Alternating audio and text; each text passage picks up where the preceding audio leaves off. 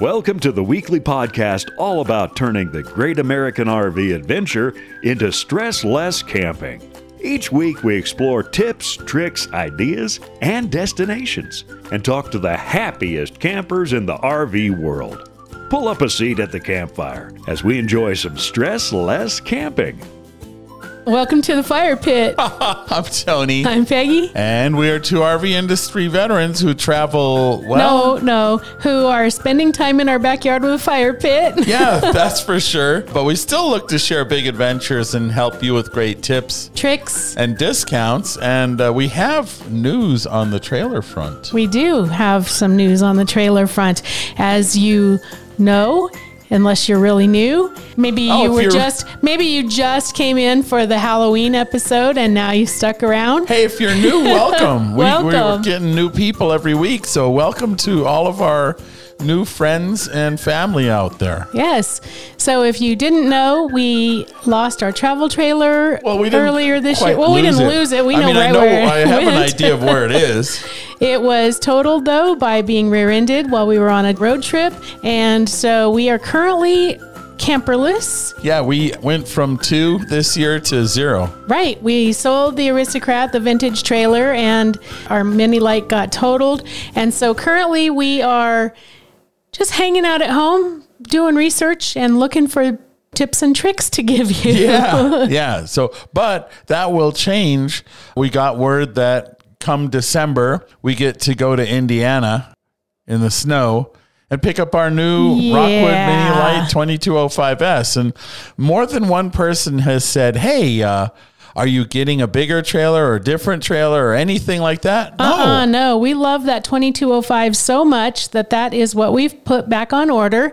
We'll get another 2205. It will be the 2023 version instead of 2022, which I understand has little bits of, you know, different looking cabinets and and not gigantic changes, but Yeah, still, but it has a thousand watts of solar as opposed to the 720 our trailer had. Right. So, So, if you, you don't know. know, we had a Mastervolt power package that ABC Marketing installed, and we are that is part of our new order because we now that we've tasted that, we cannot go back. yeah, it's like that thing was so awesome. It was sort of like never having had dessert and then having cheesecake. And now you're like, yeah, I got to always have cheesecake. Right, exactly. So we are, of course, getting the Mastervolt package with our new 2205. And I know it's hard. It's 2023, Lots of numbers. 2205. At least there's a three thrown in there now. Yeah, that's true. Yeah, we had a 2022 2205. So we are waiting until next one month, four or six weeks from now. We will be apparently heading t- into the snowy Indiana to pick up our trailer. Ah, the roads will be clear. Well, what we found, and I think if you're out there RV shopping, you are finding that the cost to deliver RVs is crazy. Yeah, it's a little outrageous. It would be like four thousand dollars to Yeah, just have it delivered costs. here. I Yeah. have to tell Tony that our trip to Indiana cost four thousand dollars, and I don't think I can because I don't think it will. No. Plus, we get to see all of our friends in Indiana. so that's very true. As you know, I I'm okay with it. I'm sure they keep the roads just fine. We have brand new tires on the truck, and yeah. so off we go in December. In the meantime, we, if you know our story from earlier this summer when we became temporary South Dakota residents and we had to get a mailbox there. Well, now that we're settled in New Mexico, we finally called South Dakota and asked them to forward all of our mail. And we had several letters from the FMCA Yeah, a bunch. a bunch of letters and I was trying to figure I I was kind of curious why we weren't hearing that anyone was joining FMCA. Well, what I found out is 30 of you since August have joined FMCA. Yeah, so thank thank you. you all so very much. We just found out that we have 30 listeners that joined FMCA, and I only wasn't getting credit because they were mailing it instead of emailing it. And so now I know. So thank you all. And we're sorry that this thank you is, you know, up to a couple of months late because we didn't know. We hope you enjoy the FMCA as much as we do. And right now, as we're recording this, there was a regional conference in Tucson, and more than a few of you have said, Hey, where are you guys? Yeah, unfortunately, we weren't able to go because we didn't have a trailer, we didn't have an RV. So now, last year, admittedly, we found a way to go to the Tucson International Convention with a borrowed trailer. Didn't but have an RV last we year. We didn't have either. an RV either. But the thing is, we weren't also trying to settle into a new home.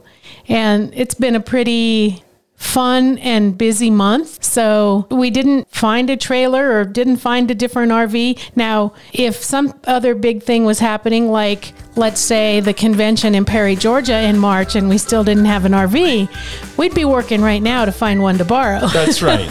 and speaking of the Perry Convention, that is the next international convention, and we already have our tickets to go. we do. Yep. So we hope to see you. We are working to start, for those of you who have Rockwood or Flagstaff trailers, we are working to start a, or restart, Restart. the Rockwood and Flagstaff chapter. Right. So there was a Rockwood chapter of the FMCA long time ago when Rockwoods were motorhomes. Yeah, when they sold motorized RVs, they don't any longer. they don't They're any longer. towables. And that's okay because now FMCA doesn't require members to be motorhomes or drivables. Now they understand that we're all really cool people, even those of us in travel trailers and fifth wheels. So we are going to work toward having a new chapter and hopefully we'll get that done before Perry. And we will be able to introduce the reinstated Rockwood chapter at Perry, Yeah. Georgia. But there's so many other reasons to join the FMCA too. And we have interviews with FMCA's people and it's just a great organization. We really like their roadside assistance program the best of any of them. Yeah. A lot of advantages of being part of the FMCA, including I mentioned we have new tires on our truck. Well, there's a Michelin tire discount program. So Right. lots of great reasons. Lots of great reasons to join the FMCA. You could say the FMCA is hot, hot, hot. And speaking of hot, hot, hot, we got a question asking if it was safe to leave a space heater in an RV to keep it from freezing while it's in winter storage. Yeah, so they had their RV in a storage place and wanted to keep things from freezing with a space heater. And please don't. Please, please don't do that. I just can't state more emphatically that I would not leave an electric space heater plugged in unattended, especially that far from anything, right? I mean, if it's in storage, there's probably nobody around. If something bad happens, no one will hear the smoke alarm and Right. it will become an insurance loss. I mean, something we're really familiar with. Yeah, that's true. Even in your house, like don't leave your space heater on. Don't leave it. I mean, I even unplug mine even when we're you know gone for the afternoon or whatever. I unplug it when I'm not using it, just in an overabundance of caution. But please don't ever leave a space heater running and leave it unattended. Yeah. We will say a lot of newer RVs, including the one that we have on order, do have space heaters kind of built right in. Well, that's true. Yeah. That's what the electric fireplace is. Right. It's a fancy electric space heater. So you might say, well, then why shouldn't I use a space heater? And here are some of the reasons. We do have a full article about this, and you can see a link to that in the show notes at stresslesscamping.com, our home on the web. According to the National Fire Protection Association, space heaters were the single most likely cause of home fires over any other source of heat. In fact, 53% of home fires related to heating were caused by space heaters in their 2018 report, which is the last year the information was reported. So again, we're talking about home fires and you're home most of the time. I think a lot of these fires might even happen when you're there and you're running a heater overnight and a fire starts and you're asleep and you have an emergency situation to get out or you you know, leave your heater running and leave and the house burns and you're not even there to know it. Well, and the other thing about that, most space heaters, they say leave three feet of space around them. And in many RVs, that's just not possible. Yeah, there's not a lot of six foot diameter spaces so that you can have the three feet all the way around. Right. So also know that many newer RVs have heated and enclosed underbellies, but the way that works is through the furnace. So it requires that the furnace is on to provide the heat to the underbelly.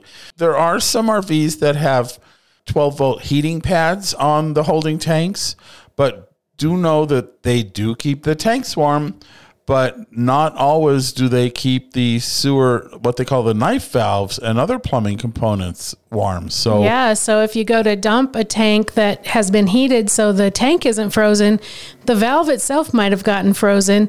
And I mean, you know, if you force that frozen thing, you're going to break it and then you're going to have a way Yeah. more permanent yeah, problem. a frozen plug. Yikes. Oh Hey, boy. While we're talking about different kinds of heaters, I saw a comment recently that said, I can only run my RV furnace on um, electricity, like if I'm plugged into shore power.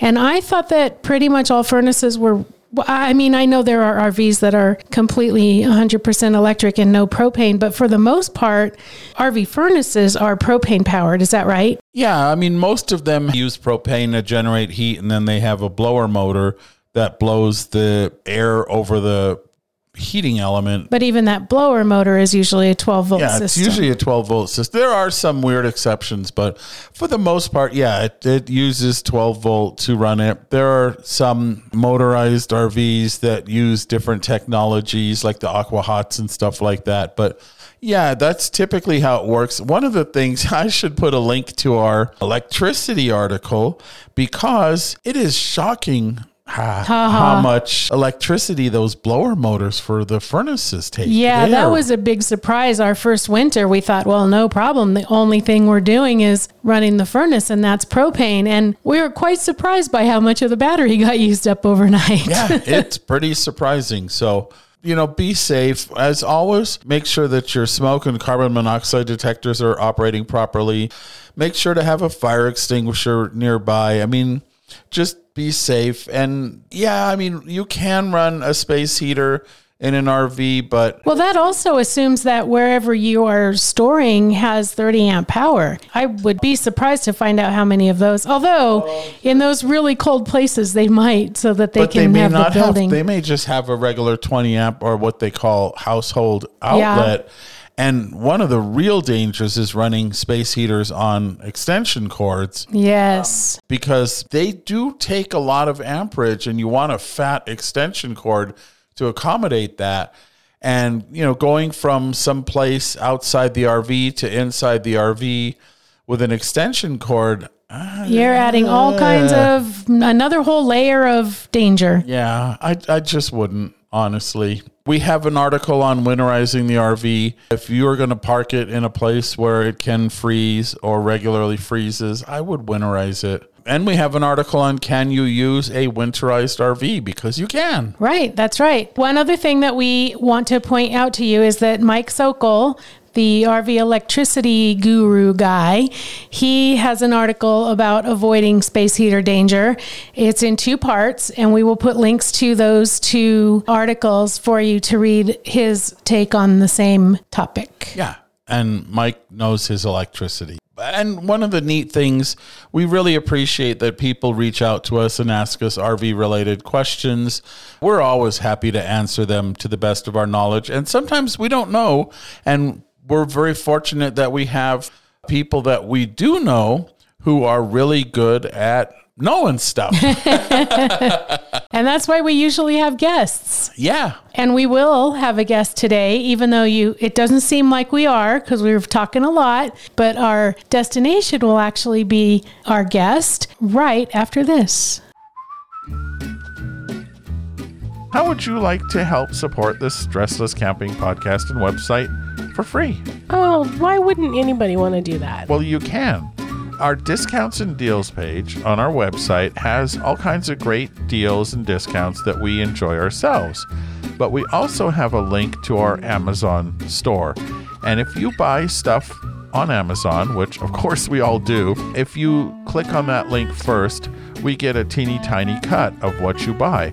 Now, that doesn't raise the price of what you pay at all, but it does. Basically, Amazon just wants to see if we're referring people, and so they give us a teeny tiny cut if you click that link, and so it helps support us and doesn't cost you any more, and you still got to buy stuff on Amazon. So it's kind of cool. Win win. Yeah, winner, winner, chicken dinner. And you could even probably buy chicken dinner on Amazon. And Probably. using, you know, clicking on our link first will mean we get it, I guess, like we get a P if you're having shepherd's pie or something like that. There you go. Isn't that cool? So we get a piece of the pie. Oh boy.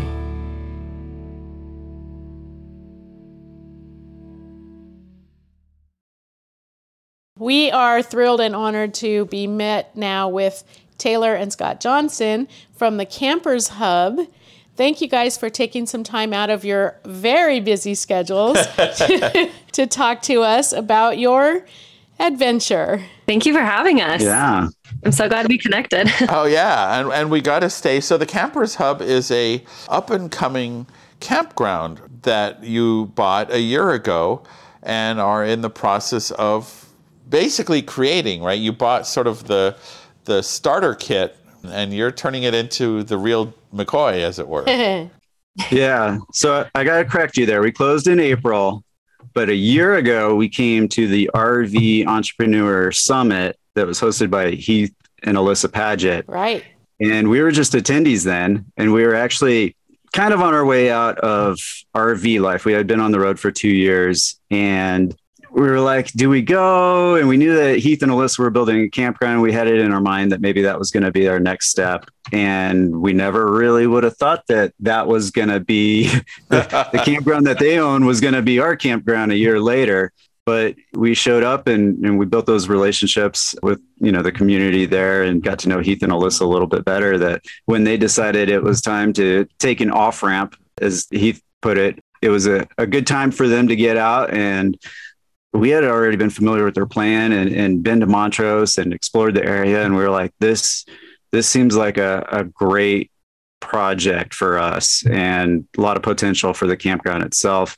And we had overlapping visions with Heath with like the co-working aspect and kind of getting more of a community together of, of like-minded people that were like us, like people that were working from the road and trying to you know find places with good internet and an area where you can get work done instead of you know just a, a campground that had a playground for a common area And Yeah. a dirt pile. And a dirt pile. and a dirt pile who would have thought the that kids Right. love that dirt pile. kids love Yes. dirt piles Yeah. yeah it was kind of funny one of the families that stayed here over the rv entrepreneur summit they told us that our campground you know granted it's just really dirt and dirt piles right now was more fun than the community rec center that had the indoor water park Wow. Wow. you know I, I guess we're gonna have to leave the dirt piles I guess Yeah, so. I think Jason and Abby said their kids were asking, "Hey, is that dirt pile from last Is year still, still going to going to be, be there? there? I mean, they were all looking forward to it. So we oh, just got to keep it, I guess. yeah. Yeah. i mean we may have to haul in snow in the wintertime and try to get some early visitors So you said it was just a, a field. Now, my understanding is it hasn't been that long since it actually was a cornfield. i think it was actually alfalfa Oh, okay. because we can't seem to get rid of the alfalfa Oh, okay. no matter you know, how hard we we're try. out there like spraying for weeds and pulling them up, but man, they, that alfalfa is a stubborn plant. We can't grow anything else. We put Yeah. you know trees and other vegetables and stuff in the ground. Only it seems like uh, alfalfa grows here. That and you Oh. probably noticed the abundance of rocks everywhere.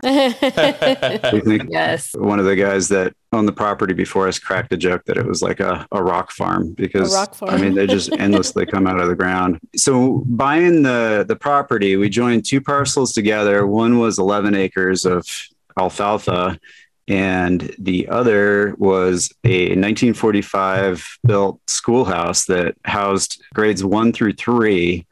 That property is about three and a half acres we got the schoolhouse building uh, as a base to start off, which was nice because it's not just a blank piece of land. We actually have electricity and showers and water and, and a place, you know, that we could host things Yeah. uh, like we did with the RV Entrepreneur Summit. So it's nice to have a little head start there and already be on the grid connected to the utilities is, is a huge head start. Right. uh, That's for a- very helpful. And yeah, and you've said it, and I I want to just you know keep saying it and say it again. It's a great. It makes great workspace. You've really set it up in a way where, as Taylor and I kind of talked about, you've got a corner of comfy chairs for us RVers who never have a big comfy chair to curl up in to read a book. And then you've got rooms that have a little more quiet space and some collaboration space.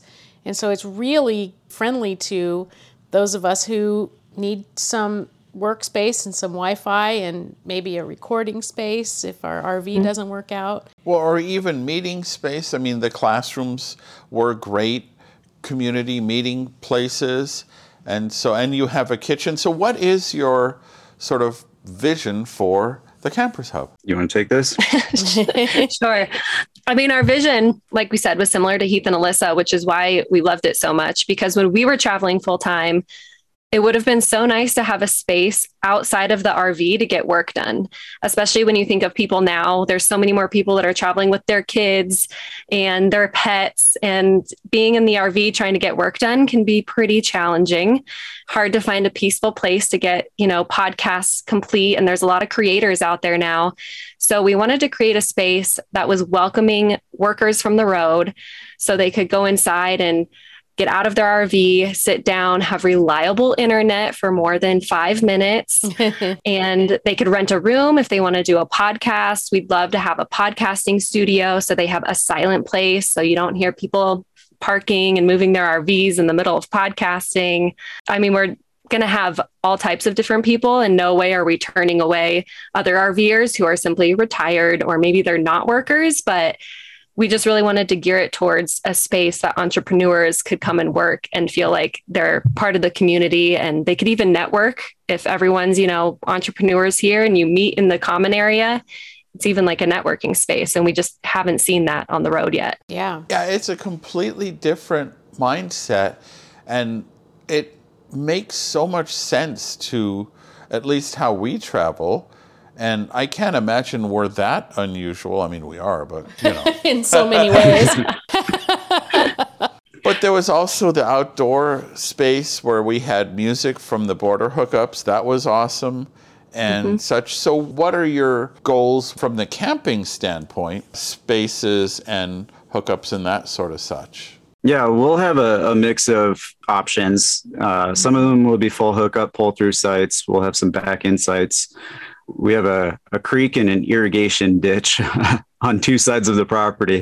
so, you know, we wanted to to put in some glampers tents that backed up to the irrigation trench. Not that it's because it's beautiful, but more you get like a little bit of that sound of the, the water flowing Yeah. through there at night. Yeah, and then we'll have electric only sites for those people that you know are fine just hitting the dump station on the way out, and then we'll have some, you know, we'll call them dry sites or boondocking sites. We've actually found by doing Hipcamp that there's a lot of people that don't have tent camping sites uh, available in the area. So it wasn't part of the original plan, but it seems like we'll have a decent amount of, of tent campers needing to come through. So, uh, and also the guys that do the, you know, motorcycle camping, like they, Oh. they throw their tents on their motorcycles and then they head out and do some of the back roads and stuff. It sounds like Montrose just doesn't have an option for them either. I know like further down the road in Ouray, there's some some motorcycle camping sites, but yeah, so we're gonna have a mix of of everything here. And then, you know, we're gonna add some bathhouses as we start building things out. So it's not just the schoolhouse structure that are it'll be like a, a regular campground with other amenities, washer, dryer, and then we'll have a pavilion where uh, you guys saw the border hookups play.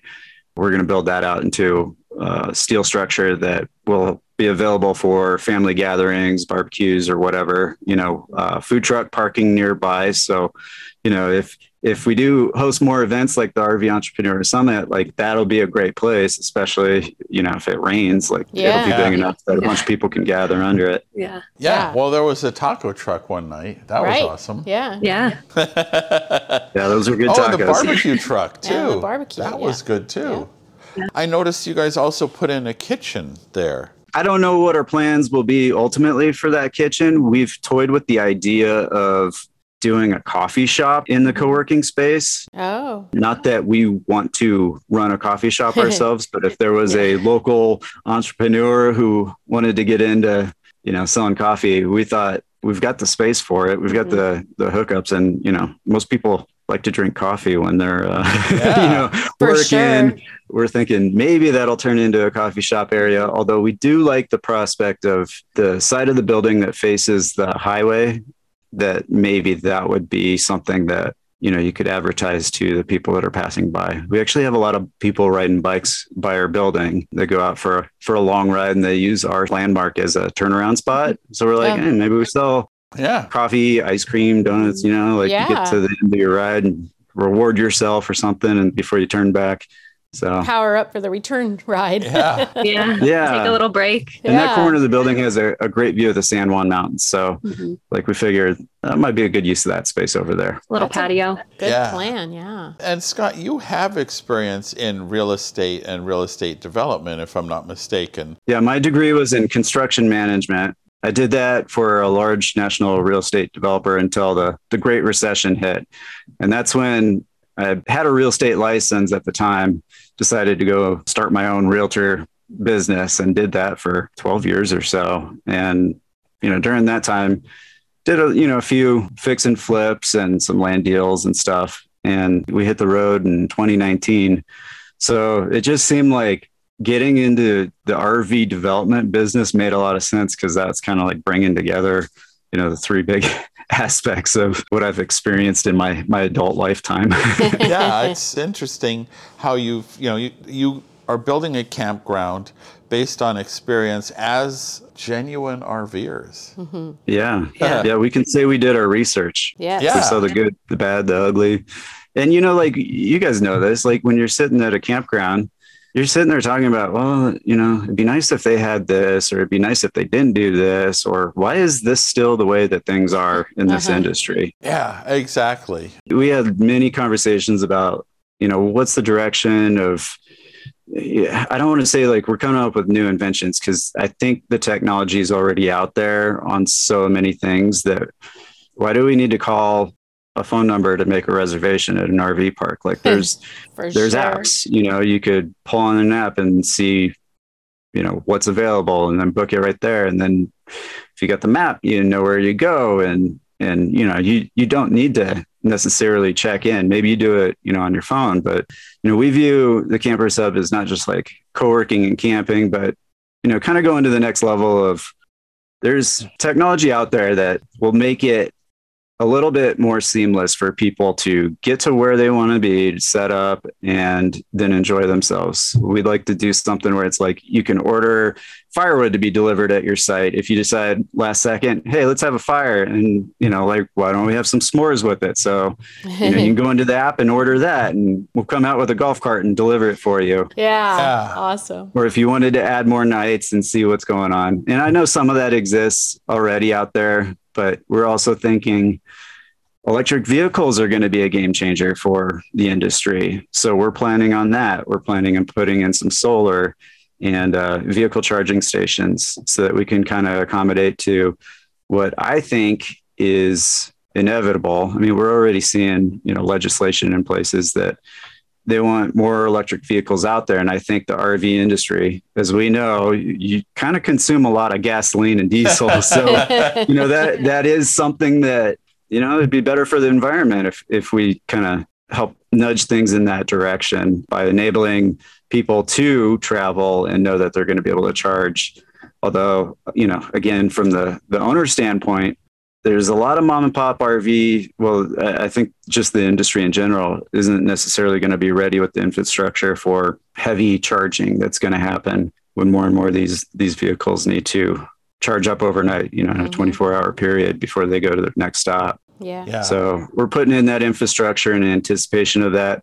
And yeah, we'll probably do some metered sites so we can offer lower rates than the competitors. But if you're, say, somebody who's got an electric vehicle and a, a huge battery bank on your RV, that you know you can you can plug in there and charge up, and then we'll we'll charge you you know Yeah. at a reasonable rate on electricity. Yeah. But the people that aren't doing that, they're not having to foot the bill for the people that are showing up with Yeah. uh, electric vehicles. yeah, it seems that seems like a really fair way of doing it. yeah. One of the things that, you know, we enjoyed being there and we enjoyed the co working space, but one of the things that's also getting us planning to come back is there is so much to do in that area. oh boy. Yeah. Yeah. Yeah, we uh, we feel like we kind of stumbled onto a, a hidden gem here. In this. we're not in the San Juans, but we're adjacent to it. Like we were in Ouray yesterday. That's a 45 minute drive, and you know they call it the Switzerland of America for for a reason. You know they're nestled into alpine territory, and it's just it's beautiful. But you know, if it's too cold up there, there's also mountain biking. Montrose has river sports park, so if somebody's into river surfing or kayaking or even tubing, you know, you got that just a few minutes down the road in town. Man, there's so many Jeep trails around this area, hiking, lakes. We're not super close to any big cities, but the amount of stuff once you get here is is just endless. You know, there's fishing, river rafting, The hot springs. hot springs. Yeah, there's you know historical stuff with all the mining that happened. Uh, you know, especially the Million Dollar Highway is probably one of the most beautiful drives we've done in the country. So yeah, we're we're kind of like yeah, Montrose is uh, it's got some stuff for it. It's definitely worth the drive. Good place to be. Well, yeah. but also it's you know sometimes you go to a small town and and it's like oh well the only grocery store is you know Bubba's and everything is canned and frozen, but you also have all of the sort of big city infrastructure for lack of a better you know proper grocery stores and fuel and that sort of stuff there. So it's not you don't feel isolated if you need to go out and get something. Not at all. I mean, one of the things that sold us on this area was that there was the like you said, there's grocery stores, banks, there's there's all the amenities that you would want. I wouldn't have agreed to buy this property if there wasn't.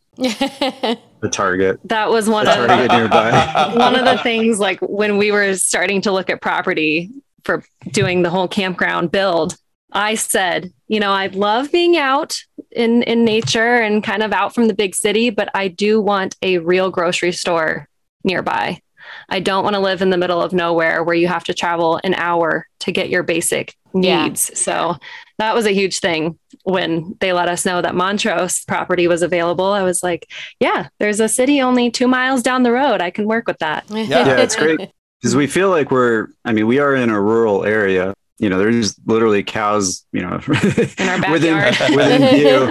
But yeah, in two miles, you can be at Walmart or Home Depot or Target or Yeah. you know, Yeah. which is great. But there's also, you know, it is a farming community, so there's a lot of uh, pop-up farmers market type stuff. So you know, the area is known for sweet corn and Olathe. Palisade's got their peaches, so you get a lot of the the fresh stuff being grown locally too. There's a lot of ranchers out here, so there's a lot of free range uh, meat that you can get from the butchers. Yeah.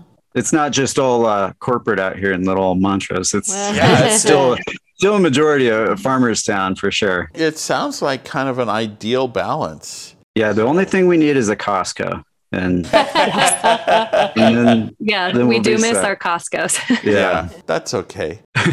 As campers, one of the other things people should know about you is Taylor wrote a book, and it, and it centers around the camping lifestyle. It it does a little bit. It's funny because I'm maybe it's because it's my first book and I am not good about talking about myself. So Scott always gets on me that I didn't market it very well. But it, it was so hard because when you write something, even though it is a fictional book called the hashtag van life murders, which a lot of people were like, um, you're a full time traveler and you wrote about van life murders. Like, nobody wants to read that. That's terrifying.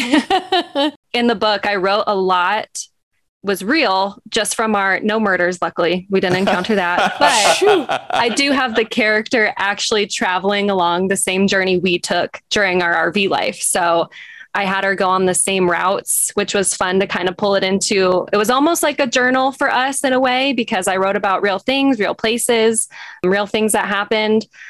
But it also is kind of a a way of telling people that are traveling alone in vans, especially women, like things to do and not to do to stay safe out there. So it was kind of a fun project to do. And yeah, we'll definitely have some at the campground for sure, so people can check it out. But Van life interesting murders or just the books? Hopefully, no murders. hopefully not that. Yeah. Yeah. yeah. Just the books. I don't know how long we'll last in the business if there's a bunch of murders here. yeah, You'd have a whole new have to have a whole new marketing. Plan. Yeah, that's absolutely. right. well, I told you we used to own a resort, and one of the things that really drew people in was we were really highly listed on places to sleep with a ghost. Yeah. Interesting. Yeah. We'll have to look into the history of this place a little bit more. yeah. Hopefully, no children ghosts from the school. So, Yeah. Right? I mean, I don't know. Our dog sometimes will bark at weird things in the schoolhouse when we're working in there, like in the corners, and hmm. I don't see anything. And she seems to really be adamant. So I'm, I don't know. We might need to bring those ghost hunters She out does here. have yeah, imagination, though. Yeah. She does have an imagination. the janitor. so, how is developing a campground similar to and different than like any normal building a house or any of those type of projects? Because this has to be both similar and very different. From the standpoint of, you know, you're looking at a commercial project, so you're you're thinking, you know, how's the public going to use this? How's it going to be safe? Obviously, the county we're outside the city, but the county has some input on, you know, how are you using your property?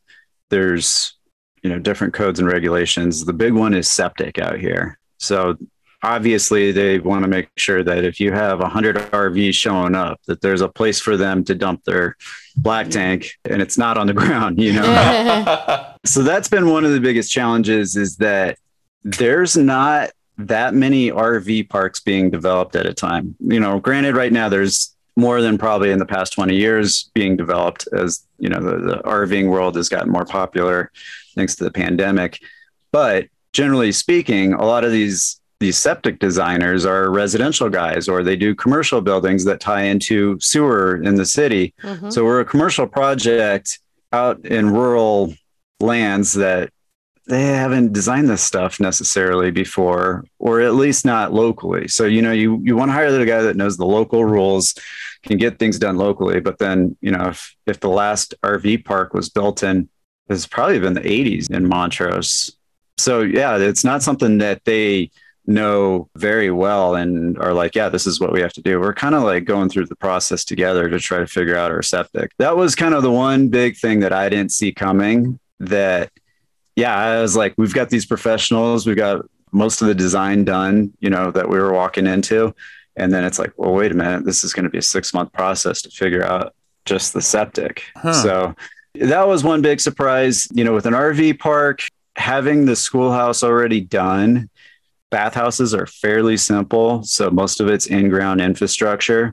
We're also getting a construction loan and going through that process is we're not there yet, but you know, it looks like things are are going well with it. They ask for backup on everything. And Yeah. right now contractors are busy Yeah. and even getting a quote out of them can be, you know, a 20 hour a week job. And and just following up and saying, "Hey, you know, where are you? Like, what's going on? Let's have a meeting. Let's, you know, come out to the site. Like, let's look at it. Let's." So you're you're trying to be the squeaky wheel just to get pricing out of people, and then you finally get it, and they're like, "This quote's good for seven days." It's like, well, the bank's not going to look at it in Oh, seven man. days, and then they're going to say, "Well, we need one that's good for you know sixty days." So. Yeah, I mean, I, I could probably go on forever on the Yeah. difficulties of just trying to work in this environment but you know it, we'll get there eventually it's not an impossible project it's not a lot of vertical construction so it's kind of just putting in the underground infrastructure and roads Yeah. it's finding other people to do it because it is a decent sized project you know Yeah. at some point we can't just be out here with a, a backhoe putting rock down ourselves Yeah. some days it feels like we might bi- build this out before we get anybody else out here to help us Your experience with construction and management of, of construction obviously has to help a lot. yeah it, it's one of those things where you're like i'm comfortable taking on the project but also you know there's still so much to learn I haven't built an rv park before so you know But you at least have like a base to Sure, go off of. I don't know if I would have agreed to do this with him if that wasn't his background. yeah. Because I mean, if neither one, I certainly had no knowledge about you know building in general at all. So And she's learned Yeah. quite a bit. yes, Uh, definitely skills I never thought she- I would have. she can she can finish concrete, pour footings, uh, Wow. bar. yeah, Skill set that she never thought she would ever have to have. definitely not. It's amazing what you learn. I know in some RV park build situations, sometimes the community is apprehensive. Some people see RV parks as those old derelict parks, and so there's a level of pushback from some of the community. Have you experienced any of that? Luckily, no. Um, we have one neighbor to one side of us that thought an RV park would be perfect for this property. And I guess he had owned it at one point. So he probably went through the whole thought process of like, how do you Okay. utilize this old school building that it's not worth knock- knocking down, but it's never going to be used as a school again? And I think he had that thought. But he eventually sold to a contractor in town who also owned the adjacent 80 acres. So I'm kind of losing my where I'm going with this, but the contractor had basically gotten through the zoning and sold to Heath and Alyssa the school building. And when they did that, they went through rezoning. And luckily, the neighbor on the other side of us, they had just closed. So when they were going through their whole process, they found out that the land next to them was going to be an RV park.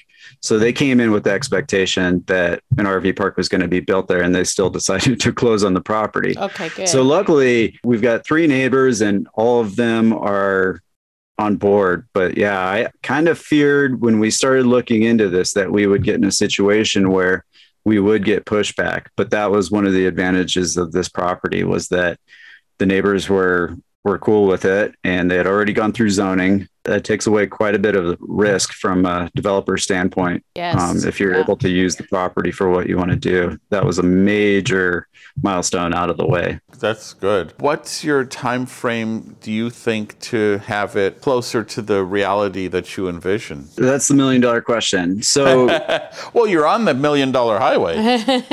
Yeah, right. I know you're not officially open yet, but we were fortunate enough that you were able to have the RV Entrepreneur Roundtable there.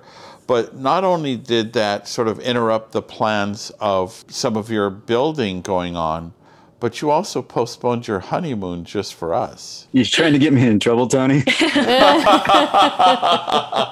try to speak about this as little as possible. Oh. But yeah, we we knew we were going to be busy basically all summer. right. because you know he wanted fall. to move our wedding to the middle of summer. That was not the plan. He wanted to bump it up, and I was like, "Are you trying to kill me? Is that the plan here? Plan a wedding in six months?" And so that was yeah, it was like okay, because building a campground's not enough of a challenge. Let's plan a wedding on top of it. Right. So I just wanted to do a honeymoon when we had the time. When things slow when down. things slow down. Yeah, things will be slower here in the winter. Right. And It'll be time for a break, so it'll be good. Yeah, you could you could Yeah. go somewhere warm if that's your choice, or go Yeah. to a winter Yeah. destination if that's your choice. But thank you mm-hmm. for for having us, even though you're newlyweds. I mean, it was really fun though to see people in the space and actually using the co-working space and everyone sitting in there talking and working and networking. It was just like, wow, okay, there is a need for this and people are using the space for what it's going to be meant to be and it made me feel I was already excited about this project, but actually seeing everybody here and utilizing it for what we want it to be was just like the cherry on top. And yeah, it felt good Yeah. to see it. Yeah. you know a glimpse of what the future is and Yeah. and you know to be perfectly honest like the rv entrepreneur group the full-time remote workers those are the people that that we really want to cater to so mm-hmm. it was important to us to throw that here and even though that wasn't fully in our hands like that was something that we were pushing for and like asking about when we were you know making the offer like hey can we have this here can we have this here like Yeah. it's we want people to know that we exist in that community because we think that we have something to offer them and those are the people that we want come through yeah, Yeah. you know not that we don't want anybody else we'll have plenty of Sure. room but right. But that's specifically we're putting the the space together because we think it's a, a great community you're right, and I think there's much more demand for what you're doing than a lot of people realize. But so when can we anticipate your being open to the public? Because I know we're we're a very special group to be able to camp there and interrupt your plans like that. So not only when will you have your build out and your permits, but also don't forget to factor in that honeymoon time. Yeah. Don't open Right, before that. right. yeah. Well, my guess is we're going to go on the honeymoon before we're going to get our permits. yeah, the rate things are moving. yeah. So, yeah, the goal is to open summer of 2023. We'll probably do soft launch because we, we, yeah, it's somewhat out of our hands what's going to happen. Sure. Supposedly the septic permits are six months out for review. And, you know, we don't even have that design yet. So I wish things moved according to my schedule, but uh, I've learned. I've learned that it's not even at this point worth updating the schedule because Yeah. it just keeps going and going and going. But yeah, we're we're shooting for next summer. I don't know if we'll be 100% complete, but we can build it out in phases. So we'll have likely the school building side with uh, back end sites and then probably a couple rows of pull through sites as like a phase one, if nothing else. Now, if we get permits sooner and we can build more, obviously we'd like to to build it as big as we can because Yeah. we don't want to be doing construction while people are staying here. So, you know, we'll try to try to go big, but you know, it, it just depends on unfortunately external Yeah. forces. Well, yeah, and as you as you said earlier, this is your book, your story, and nobody knows the end of their story. So Yeah. if you try to put it on a spreadsheet and stick to a schedule, it's more frustrating when things don't go well. every great book starts with a the main character not knowing what's going to happen. So, like, Right. why why would we have it all crafted out, right? Yeah. Yeah. So it's good. As RVers, we know, as our friends John and Kathy taught us, set your plans in jello and and be able to go with the flow and let things happen. So having the experience of being RVers, it's probably a little bit easier, not fun, obviously, but for you to let things happen as they happen and not say, well, that didn't fit my schedule. That's not right. Yeah. Yeah, it, it'd be hard to go through life if there wasn't some flexibility built into it. Yeah. And I think that goes with RV life as well as doing development like this. Yeah, Like, yeah. Yeah. you'd lose your mind if you thought everything was going to go planned. Because yeah, it, it's a lot of moving parts, uh, and you got to have a lot of other people involved, and you can only do so much. For Yep. sure. Yeah. Well, Scott and Taylor, we really appreciate your taking the time to spend with us today, and we wish you luck moving forward, both in all of your plans. Yes. Thank Yeah. you. We can't Yeah. wait to have everybody back. I mean, that was the nice part about having the RV community come out here and connect with them. That ideally, those would be our soft opening. You know, in case there's any issues or things you need to change that arise, it's like our friends in the community are there with us. Yeah. And yeah, Yeah. Yeah. we're looking forward to it. I appreciate you having us on the podcast. Yeah. Absolutely, our pleasure, and we look forward to returning because there's there was so much to do, and we I don't think we scratched the surface, Oh, not at all. and so and Yeah. plus we could get our work done there, which is unusual. Right. right. Absolutely. Yeah, maybe by the time you come back, we'll have more podcast studio type stuff and Zoom conference call booths and you know Wow. all the inside stuff done. Very Wow, cool. that'd be Very impressive. So, well, thank you. Best of luck, and we Thank hope you. to uh, see you Cool. See soon. you soon. Yeah, absolutely. Thank you guys. Thanks, guys. Okay. Our pleasure. Okay, well, are you hoping to go there when they open up officially? 'Cause I know I am, yeah. Well, we're going back without a doubt. Well, for Ouray sure. Hot Springs and oh, so many good Right, things Right, that'll there. be our home spot for all that southern Colorado traveling and exploring because there's a lot to see there. It's beautiful. It really, it truly is. I know some of you are going to say, ew, when you hear this. But as you may or may not know, Peggy and I have been on a revised eating plan. They always say, don't call it a diet. Yeah, we don't call it a diet. Yeah, see? We've been on something We that I would been- call a diet. We have been avoiding high carbs in our eating. Yeah, and as a result, I'm down over 40 pounds. So there you go. Right, so, it's, working. out. So when we were getting ready to start this no carb challenge, low carb challenge in January, I was looking for recipes and you know kind of planning what we were going to eat for that 6 weeks that we were on a really intense challenge, and a lot of recipes had cauliflower in it. And Tony and I both said, Ew. Ew, I don't like cauliflower. Well, for some reason, we decided that it would still be a good idea for the very first day that we were doing this challenge to start with cauliflower. And we made cauliflower risotto. Now, I posted that recipe a few weeks ago on our website because it's super easy and it's camp kitchen friendly. Yeah, you can buy riced cauliflower in just about any grocery store. Right, you absolutely can. And, you can it's get it actually good. Yeah, it's not bad, and you can get it frozen. You can. I don't know if you can get it like prepared salads, perhaps. We haven't really looked like that. We either buy it frozen to keep it handy in the camper freezer, or we buy a head of cauliflower and just shred it in the house. Yeah. So this week we wanted to try something different. Tony was using the smoker to make some chicken wings.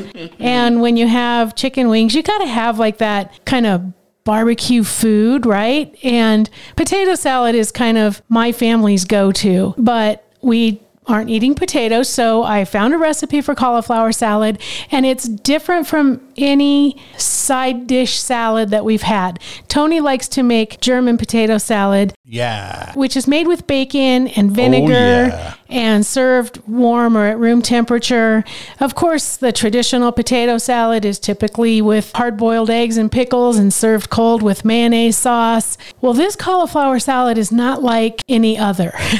And I will tell you, even if you're not a fan of cauliflower, it's good. And we served it to a bunch of guests, not really telling them what we were doing. That's why you don't come over to our house, right? but, um, we served it to a bunch of people and they liked it. Even people who are like, well, I usually don't like cauliflower. It really did. It felt like we were eating potato salad. Yeah, so the trick to a, a cauliflower salad type thing is to cut it up into bite sized pieces like you would a potato and then boil it slightly. So you don't want it to end up mush, but you don't. I really still don't like raw cauliflower. Like I won't just sit and munch raw cauliflower, but putting it in recipes has been really good. And this cauliflower salad ha- is so different because it has some Romano cheese and the dressing is actually a combination of, oh, if I can remember. Of course, we'll put a link so you can There's a see, link. but yeah, we have it on our website. yeah, it's like dairy based. There's sour cream and cream cheese in it, and it's just different from anything we've had. It was really delicious. It has bacon in it. yes, sir. so we'll put a link. Check it out. If you love cauliflower, then, you know, try it. If you don't think you love cauliflower, try it anyway and see what you think and let us know. Yeah, it's actually pretty proper.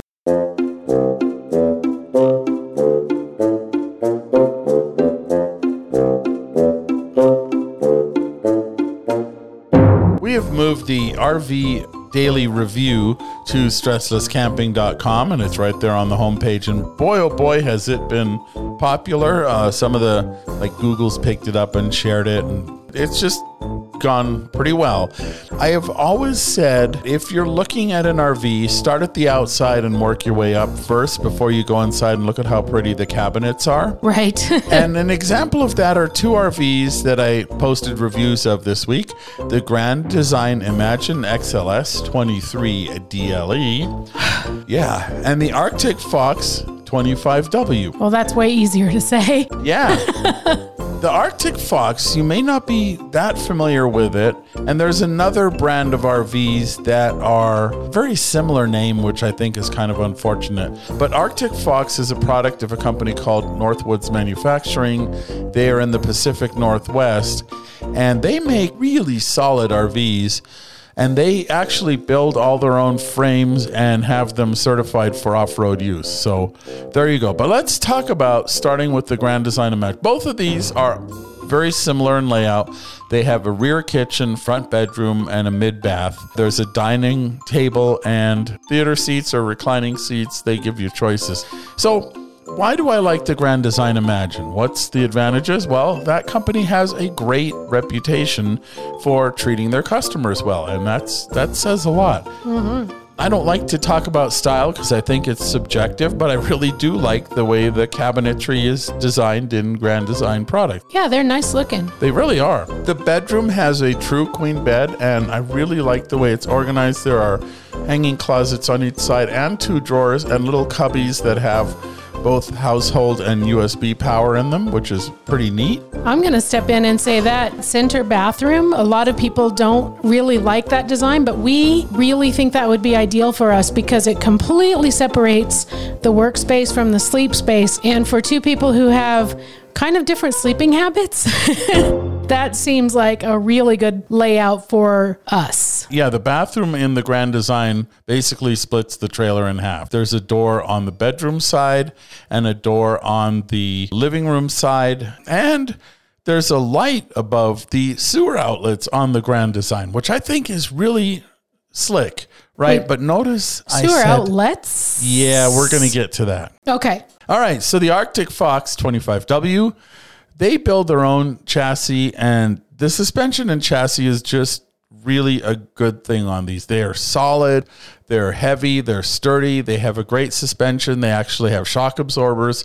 It is a good suspension system and a good chassis. They are cold weather certified, and the way they think about campers. They have dual pane windows and 10 gallon water heaters, and they're just really good if you like camping in the cold. They have bigger holding tanks, and they say you can tow with water in the tank. Oh, Yeah, 57 gallons of fresh water. wow. And it has a great kitchen, including a large usable oven, the You 22 know inch. Tony and his oven. and that's getting to the downside of the grand design.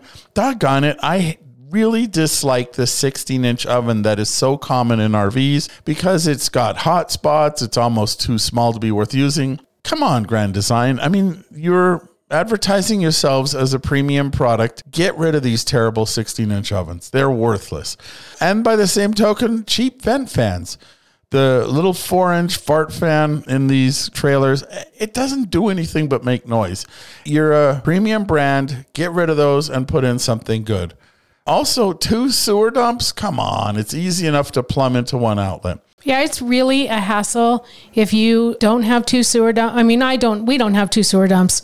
Well, we don't have any sewer dumps right now, but we have friends who do, and it's it's a pain to like hook up to one and then move it. And if the if one of your dumps doesn't reach the sewer, then you've got to move your trailer just to finish your job. And yeah, come on, can't you hook that stuff up for us? Well, we know people whose trailers have had two sewer dumps. Sure, and they Uncle just- Bob did yeah, it for Joe and Jackie. plumb them together.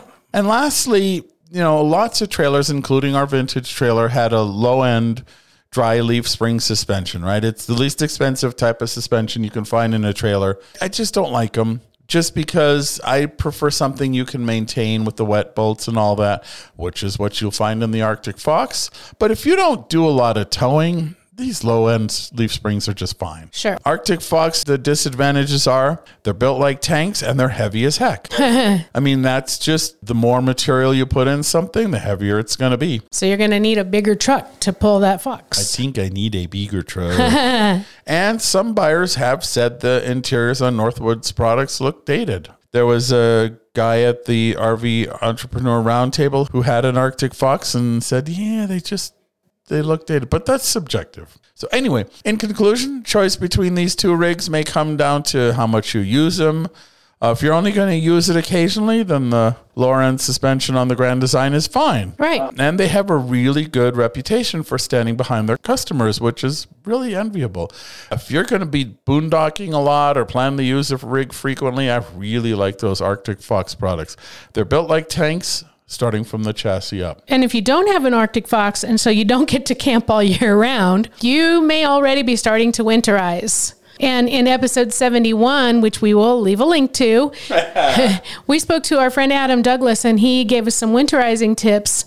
So go check out that episode and also check out Adam's winterizing tips. Yeah, they're right there at our home on the web at stresslesscamping.com. and we have a question every week. Last week we didn't ask a new question We didn't, but we just wanted to thank everyone for contributing to our fun, spooky story episode that we love so much. Yeah, we really do. But this week we do have a new question of the week, which you can answer on our fun and friendly Stressless Camping Podcast Facebook group. And that question is Well, let me explain. It's about time to start making wish lists for the holidays. I mean, you know, Halloween is over. That means it's November 1st and Christmas carols are starting. anyway, we're going to kind of break our wish lists up into categories. So, over the next few weeks, we plan to do a few kind of wish list episodes. The first one I want to start with is safety gear. So, what is your top safety gear wish list pick? And you can answer that question of the week or pose your own questions at our fun and friendly Stressless Camping Podcast Facebook group. Yeah, big old long name. Hey, and did you know we do a once a week newsletter? And, And it's free. yeah, free with links to stories, videos, and podcasts that will help you get the most out of your RV experience. Just visit our website and you can sign up. Or if you forget the first time, then you go to the bottom of any page. You can sign up for our weekly newsletter. It's one newsletter a week.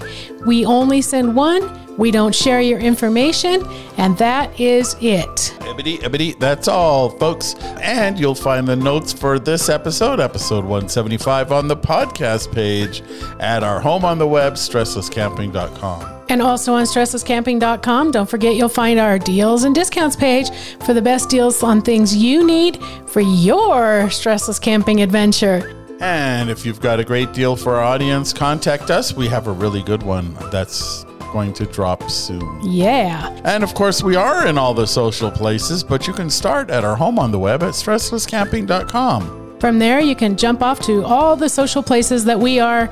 All those links are at the top right of the page. And if you don't want to miss a future episode of the Stressless Camping Podcast, It's free to subscribe on any podcast catcher. we're saving you a seat around our virtual campfire. And of course, a review will help others find this podcast. And the more listeners we get, the more we can continue to get the best guests for you. So leave a review if you haven't yet.